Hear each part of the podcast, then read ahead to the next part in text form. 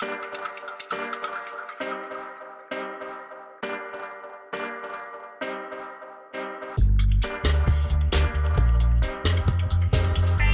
всем привет, это второй подкаст «Антиглянцы», с вами культурный столер Светская пош. И третий админ. и две бутылки шампанского. Но я, например, не пью. Таня, а почему ты не пьешь? Мне запретил диетолог пить. Вот сейчас я, конечно, сказала бы, что диетолог э, Татьяны должен где-то потирать лапки, потому что все-таки у нее есть в руках стакаша. Но, но Татьяна делает вид, что это чисто вот не для красоты. сливай меня, пожалуйста, я деньги плачу людям. Что, Подожди, много платишь? За то, чтобы они меня ругали и Татьяна, ограничивали. Татьяна, я тебе два года говорила, что надо худеть, ты мне ни копейки не заплатила. Чтобы унижали тебя? Сколько ты заплатила? 12 тысяч. Но это немного. Таня, это вранье. Я знаю вообще другую историю. Абсолютно. Какую?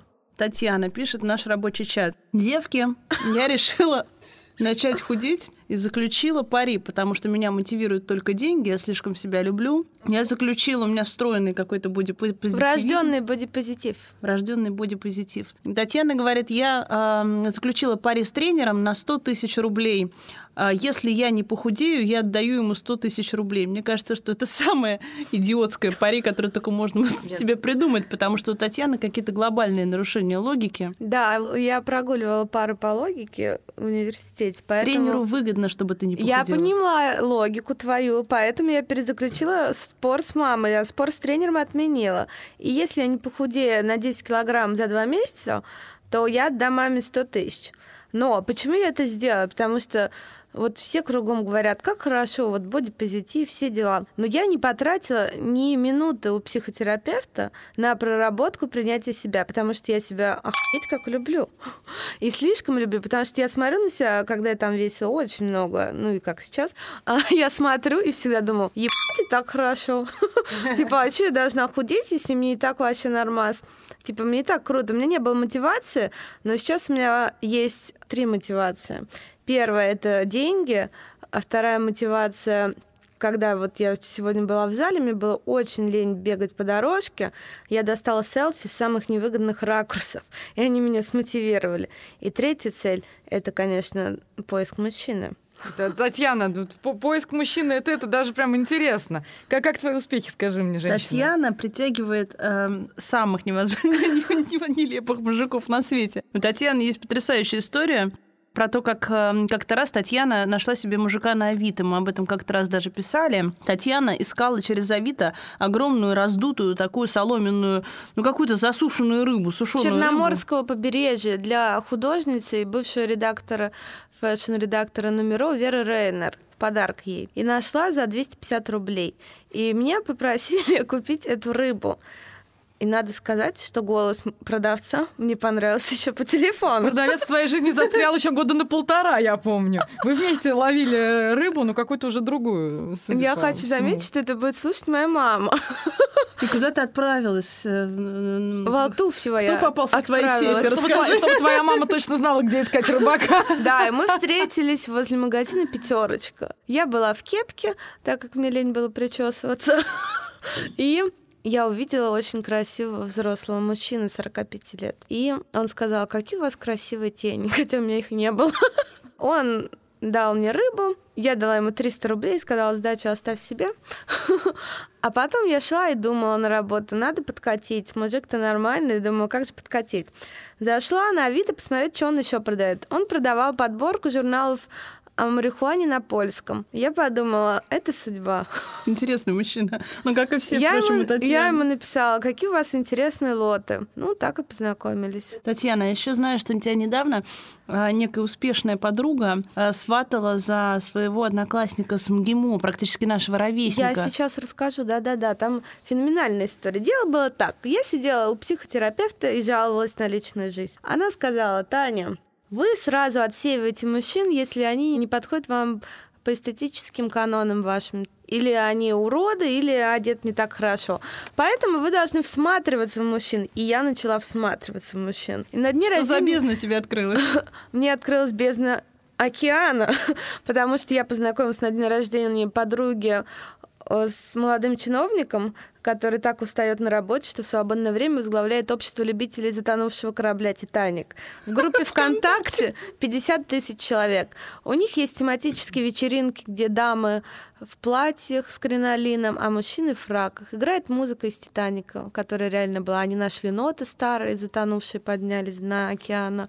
Я сколько я знаю, они настолько извращены, что они даже, а, так сказать, выписывают себе элитных шеф-поваров, чтобы они готовили Да-да-да, все именно так. Они нанимают шеф-поваров, и им готовят по меню «Титаник». Он меня уже пригласил на такой вечер, но у меня нет пока платья с кринолином. Пассажирка какого класса? Я пойду в- из низшего класса в какой-нибудь рубахе. Кочегар он, а он, кстати, сказал, что история Джека и э, Розы э, это сфабрикована, но там было пар 13 молодожен, которые потонули. История драматична. Слушайте, к слову о странных мужчинах, у меня был как-то очень странный мужчина, а, поклонник. Он был, типа, супер интеллигентный и не пил вообще совсем, ну, как бы, вот мы там ходим, ужинаем, все, я сижу как одинокий алкоголик, значит, выпиваю. Моя подруга в таких случаях говорит, беги от него, не давай себе ни шанса, Я, я сейчас беги, тебе не расскажу. оглядывайся. Да, это, все, все, все правильно, но мне было 19 лет, или там 20, я уже не помню. Это было довольно давно. Такой был молодой человек, занимался бизнесом довольно успешно. У него было странное имя. Вообще, от мужчин со странными именами сразу надо бежать. Но дело даже не в этом.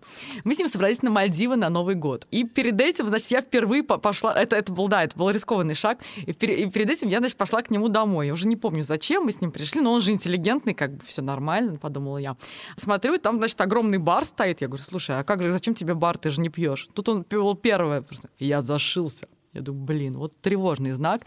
Дальше, значит, я увидела у него подшивку журнала Forbes, мне кажется, за все годы. Я думаю, какие-то странные знакомые куски из его предложений. В общем, он заучивает, клянусь, наизусть куски из текстов Forbes и из интервью Олега Дерипаски в частности. Это был его там кумир невероятный. А потом, но, но как бы на этом мои сюрпризы не закончились, потому что я нашла у него, не, то, что прямо и нашла, как бы там искать не надо было, там на полке Как Ксения стояла... Собчак у Да-да-да. Анастасии Волочковой. А, да. нет, там не надо было э, искать, значит, у него в спальне на полке стояла тоналка, я светлого оттенка, значит, помада нежно-розовая, и что-то еще такое же потрясающее. А, тушь. Я, значит, на него смотрю, говорю, а, а это, ну, как бы, чё? Он говорит, мое. Ты, типа, не заметила? И я тут реально вглядываюсь и понимаю, что он накрашенный был всю дорогу просто. В общем, мне, естественно, пришлось сослаться на то, что у меня какие-то очень сложные, очень срочные дела, и больше трубку я на него не поднимала. На Мальдивы мы не поехали. Это Вот примерно так. же, как от меня сбегают няни. Но разговор сейчас не об этом, а о том, что в наше время, Пош, ты не должна говорить, что тебя смутил накрашенный мужик, потому что все мы... Это э, шейминг. это шейминг. Нет, я вообще не против накрашенных мужчин. Это, возможно, гомофобия. Не, он так он не геем был, он как бы делал вид, что он Это лукизм. Это Лукизм. Девочки, ну допустим, но Блин, Наташ, вот как бы ты отреагировала? Шеймер! Ми- Миша вдруг начал пользоваться твоей тоналкой. Миша — это Наташин супруг. А потому что нефиг было с человеком не пьющим связываться. Вот, да, это, это ошибка. Я после этого поняла вообще все и больше не связывалась с непьющими людьми. Мне хочется отметить то, что действительно сейчас вот эм, так модно, так сказать, объединяться в какие-то группы, чтобы кого-то за что-то шеймить. Ну, либо даже не объединяться в группы, а просто кого-то за что-то шеймить, потому что, ну, на мой взгляд, это такой идеальный способ быстро почувствовать себя хорошим. Вот недавно была громкая история с э, задержанием журналиста Ивана Глунова. Иван Глунов, наш хороший знакомый, он нам много помогал, э, помогал делать э, материалы о Симачеве для антиглянца, помогал еще много что, мы с ним постоянно переписывались, и он, например, написал, когда нам ответила Ника Белоцерковская, мы решили пересчитать, так сказать, ее приданные, он сказал, что тут я почувствовал прямо дух старой журналистики, что круто, что они так быстро и оперативно, классно отвечают. Когда была история с его задержанием, э, я захожу на Facebook, мы что-то уже в антиглянце репостнули в тот момент, когда его задержали, все были в шоке, я просто в шоке репостнула пост психодейли, захожу на Facebook и вижу, что ну, мы все отмечены. Я, Пош и Столлер. Отмечены в довольно таком хамском и агрессивном посте, где нас спрашивают, а фиг ли мы ничего не пишем про журналиста Ивана Голунова?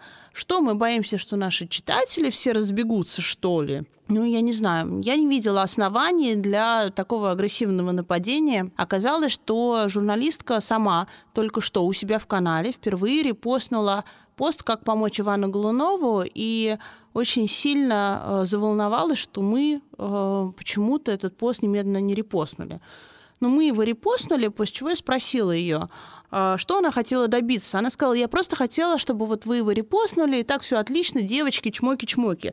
Но вот мне кажется, что эта история не из серии чмоки-чмоки, потому что этот пост, там, мы его никогда не скрываем и не удаляем посты, может быть, зря, но он висит у нас в Фейсбуке. Его там, возможно, видит Иван Голунов. Он, наверное, думает, что мы какие-то мрази, там, ему никак не помогали. И э, ничто про него не писали, хотя я не думаю, что он так думает, но тем не менее. Я думаю, что вот девушке просто хотелось постоять в таком прекрасном белом пальто, потому что если она действительно хотела помочь, она могла написать нам в личку, а не выступать с агрессивным и публичным заявлением.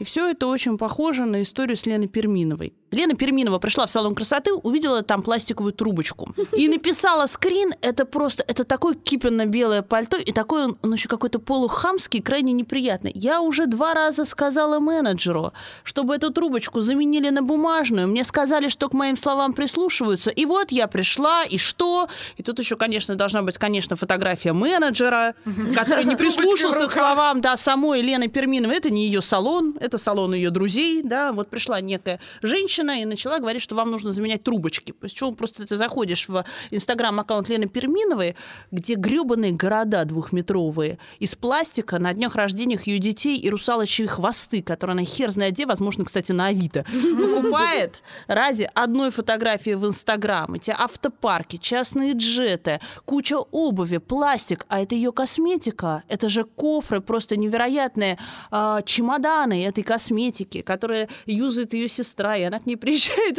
Это все в пластике. Ну, ребят, правда. Ну, давайте так. Ну, чтобы вот выступать публично и кого-то шеймить, и чувствовать, насколько ты вот прям прекрасен сам, ну, будь готов-то, будь идеален.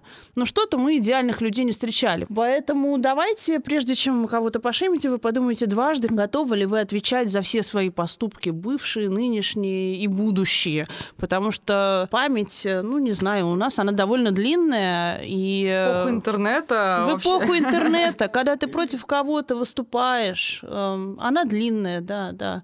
И все твои там будущие поступки, они тоже... Э... Сквозь призму прошлого.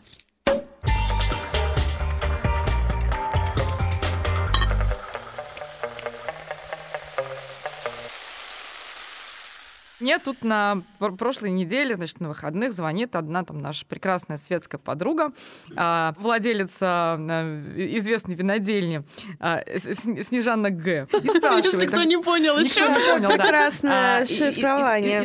И спрашивает, слушай, кто ведет канал не Потупчик, хотел сказать, не Бажена? А, не, не, не Кристина ли Потупчик? Мне сказали, что нет, не Кристина вообще. Я, я даже Кристине на эту тему писала, что Кристина, что ж, Небожена такая злая, почему такой злой канал, ну невыносимо просто. Потупчик не шеймила подобрей. публично, написала да, написала, лично. Написала, да, в личку, в Инстаграм, в Директ. Вот, на что Кристина написала мне очень долгое такое объяснение, в общем, почему это не она, и как она устала а, объяснять всем, что это, в общем-то, не она.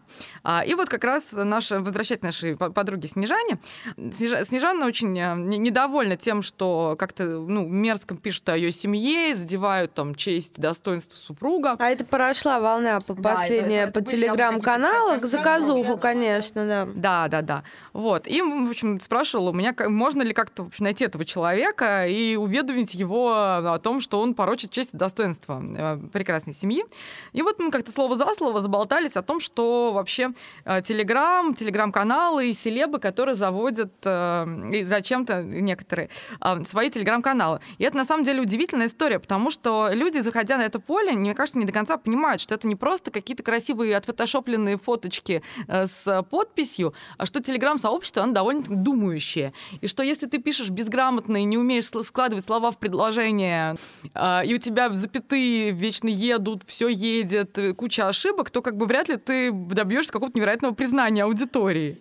Я вижу такую тенденцию. И она меня, кстати, очень радует. Я считаю, что это очень круто. Все больше знаменитостей заходят в телеграм-каналы с понятной целью. Вот как это сделала Оксана Лаврентьева, я уверена, и как это сделала Яна Рудковская. А Значит, про цель? меня что-то пишут в телеграм-каналах, я буду рядом и буду парировать каждую реплику. Это путь, конечно, Сложно. в случаях больших форумов народных, там, типа сплетника или еще каких-то, выходит просто в никуда, потому что отвечать как бы хейтерам нельзя, но, слава богу, в Телеграме нет хейтеров. Ну, то есть я не вижу каких-то хейтеров. Заказ, заказуха, да, но вот таких вот прям вот хейтеров нет. Понятно, что сложно со всеми вести диалог, но девушки пытаются, и я могу сказать, что девушек получается. То есть в следующий раз, когда писать что-то-нибудь там, а вот там Оксана Лаврентьева, я сразу прикидываю ее ответ. Я знаю, я могу, конечно, написать что-нибудь такое, но я знаю, что она мне всегда там красиво и симметрично ответит. И вот э, Яна Рудковская появилась тоже в нашем телеграм-канале. Я думаю, что с такой же целью. Просто чтобы как бы держать врагов близко. Ну вот я жду лично появления Ларисы Гузеевой, которая будет хейтерам отвечать. Пидарина. Лариса Гузеева мой кумир просто. И у нее лучший в мире Инстаграм, где она там вообще не стесняясь сразу шлет людей в одиночное пешее эротическое путешествие не выбирает никогда выражений. Она, конечно, какая-то потрясающая женщина, абсолютно. И Надежда Бабкина, да, это тоже Моя мощь. бабушка мне вот запрещала смотреть «Давай поженимся», потому что она считает Ларису блиной. Слушайте, а я как-то набивалась вообще, давай поженимся, э, к Ларисе лично. Это было Слушай, много лет тут назад. всех предлагали, а ты одна сама набивала. Нет, ты не это было, короче, это было, э, наверное, лет семь назад. Мы сидели с Ларисой на какой-то съемке. Слово за слово. Я так в шутку, в общем, говорю, Лариса, слушайте, ну возьмите меня, давай поженимся вообще. Мне нет жениха, а, а надо бы. Она сказала, слушай, ты сука, ты там всех разделаешь. Я думаю, блин, ну что ж такое, даже давай поженимся, мне Как, нельзя. как мясник всех разделает. Прям сразу, Культура да. Красивого отказа. Да. Ну хорошо, а кто у нас из думающих звезд, кого реально было бы Еще интересно словом читать? владеет. И кто еще владеет словом? Да, ну, давайте чтобы ты- вместе с вами подумаем. Белоника, ну...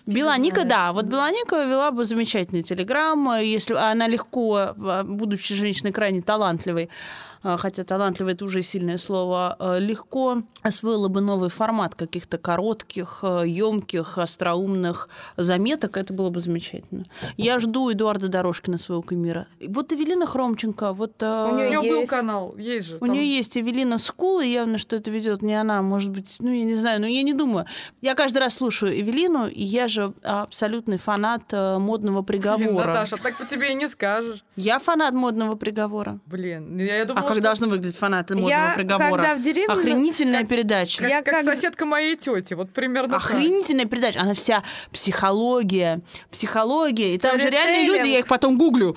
Я их гуглю, чтобы удостовериться, что они реальные. Там, короче, какие-то брат из деревни наезжает на сестру, которая стала магом и волшебницей. Значит, там какая-то, боже мой, там какая-то девушка, значит, которая очень красивая, которая как-то адски строит парень там в духе, типа, должна приходить там на совещание, помогать мне делать. Ой, там, значит, какая-то сестра, считающая, что другая сестра, близнец, отбирает у нее счастье. Короче, я про что говорю? Что я фанат абсолютно модного приговора, и э, я уверена, что там редактирует э, свои подводки э, Эвелина Хромченко и делает это блистательно, потому что у нее великолепный русский язык, прекрасные, точнейшие образные формулировки. Очень острые. Да, Очень да, острые, да, да. очень а, в духе времени, потому что это же очень сложно, понимаешь, там на Первом канале как бы говорить правду и говорить э, при этом правду так, чтобы никого не обидеть, и при этом говорить правду так, чтобы угождать огромной аудитории канала, и при этом говорить правду так, чтобы попадать вот в, так сказать, требования нашего времени, понимаешь, которые сопряжены с антишеймингом, с принятием себя, с феминизмом, С который, я уверена, осмыслением, С осмыслением. принятием. И осознанностью, да. И вот у Эвелины это все невероятным образом получается. Я слушаю как завороженная или как завороженная, завороженная. Завороженная. Да, очарованная, околдованная, да. И, э, в общем, мне кажется, что если у человека на Первом канале есть такого качества тексты, такие лаконичные, образные, то она будет блистательно вести Телеграм. Почему она этого не делает? Ну, может быть, ей хватает вообще работы на Первом канале. Может быть, Уверена, это же какое-то да. количество времени. Мы с вами прекрасно об этом знаем. Итак, я на правах человека, который себя считает почему-то культурным, представляю нашу рубрику, э, которую мы делаем совместно с Bookmate. Это рубрика про книги, потому что все должны читать. Потому что жизнь справедлива. Если вы будете читать книги, а не там не пересказы, не только сериалы смотреть, то вы преуспеете в этой жизни. Мы в это свято верим. Вот. Сегодня, ну, товарки сомневаются, а я верю. Так вот, сегодня мы бы хотели бы рассказать вам о книге, которая нас очень всех троих впечатлила.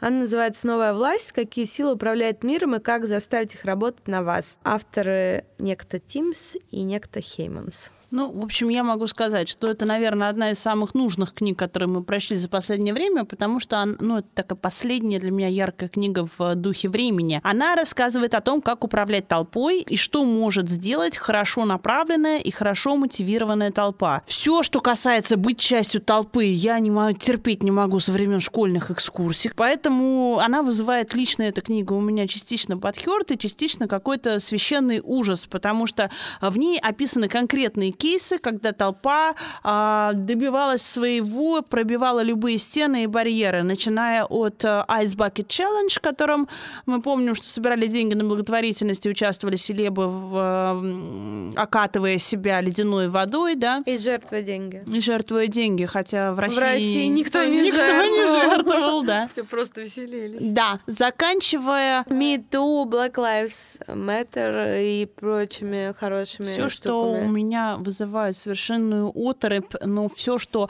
абсолютно олицетворяет вот, э, ну, вот наш год и, наверное, еще ближайшие три года как минимум. Ну, если говорить кратко, я вам перескажу немножко историю. Это про то, как устроена власть во времена диджитала. То есть, если вот есть классическая власть, например, ну, вот возьмем Трампа. То есть это человек, который наделен определенными полномочиями, определенным знанием, то есть он как бы представляет какую-то элиту, которая вот допущена к власти, да, и у него есть превосходство перед всеми, и он такой единоличный лидер. А вот э, пример движения МИТУ, которое началось в Голливуде против продюсера Харви Вайнштейна. Изначально там были только женщины, которые, собственно, как-то подверглись а, насилию и сексуальному харасменту со стороны Харви Вайнштейна. Затем оно приобрело разные формы в разных странах. В России оно было под хэштегом «Я не боюсь сказать». И там люди рассказывают просто о случаях харасмента, насилия и всяких неприятных инцидентах. А, то есть а, новая власть, она способна менять реальность, используя инструменты диджитала. Людям уже не интересны решения, которые навязывают исключительно сверху. Людям важно принимать участие в чем-то, чувствовать, что их голос слышит, чувствовать, что они на что-то влияют. Чувствовать себя причастным. Да. А, Интересная история о Фейсбуке. То есть Фейсбук это такая изначально новая власть, где контент формируется пользователями, для каждого может быть услышан. Но когда они ввели эти новые алгоритмы, а, которые никак не объяснили и действия которых никому не понятно, то это как бы прием старой власти.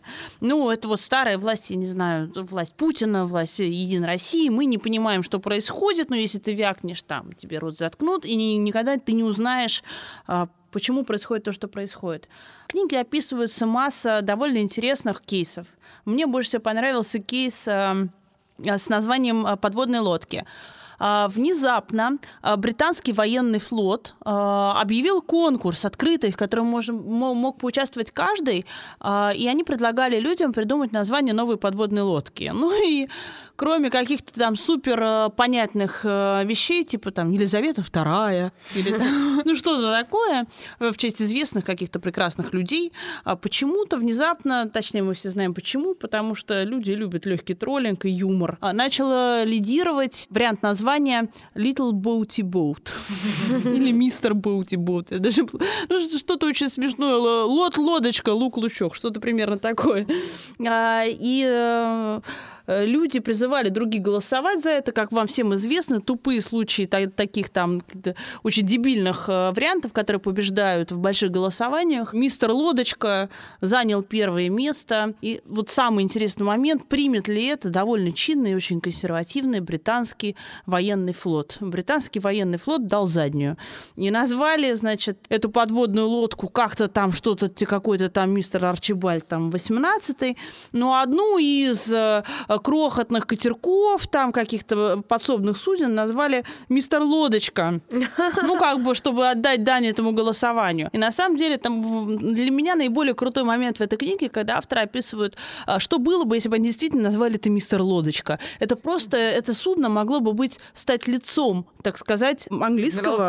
Да, английского, британского, точнее, военного флота. Все бы отслеживали перемещение мистера Лодочки. Все бы встречали его с цветами во всех портах. Они могла, могли бы сделать какую-то галерею этого мистера Лодочки. Да? Но вот они дали заднюю, там остались на своих позициях. Не стало у них какого-то классного лица. Ну и вот так вот там старая власть в этом моменте победила, победила новую. Да. Кому, короче, эта книга может пригодиться? На самом деле, любому человеку, который а, хочет создать в интернете какой-то ну, который занимается личным брендом хочет какую-то аудиторию вокруг себя Мне собрать. Кажется, не только личным и, вообще. Ну, не брендом. только личным, да, и публичным, и разными брендами, которые хочет как-то взаимодействовать в интернете с разной аудиторией, каких-то целей достигать, манипулировать толпой, ну, вы понимаете. На самом деле, мне кажется, эта книжка очень полезная всем абсолютно людям, потому что, ну, как, как что значит человек, который в интернете что-то делает? В интернете сейчас делают все. Ну, то есть понятно, что там разница вся в масштабах, если человек там планирует вообще какое-то развитие и будущее, это так или иначе все связано с интернетом. То есть нельзя, невозможно его игнорировать. Если нам его не отключат. Нет, уже, кстати, признали, что все, суверенный интернет, идея провалилась. Сколько денег было потрачено, не сообщается на эту историю. Но тем не менее, не будет у нас суверенного интернета, не будет, не будет. Поняли, что нельзя его изолировать. Вам чиновница, я верю. Чиновницы в микро. есть. Спасибо, дорогие читатели, что вы нас послушали, вытерпели. Присылайте критику, пожалуйста, мне в личные сообщения. Я очень люблю с вами вами общаться. Критику присылайте Татьяне, комплименты Светской Пош. Правильно, правильно. Комплименты Светской Пош, а подарки Third Admin Наталья Архангельская. Спасибо вам большое. Cheers. Ребята, хорошего вечера.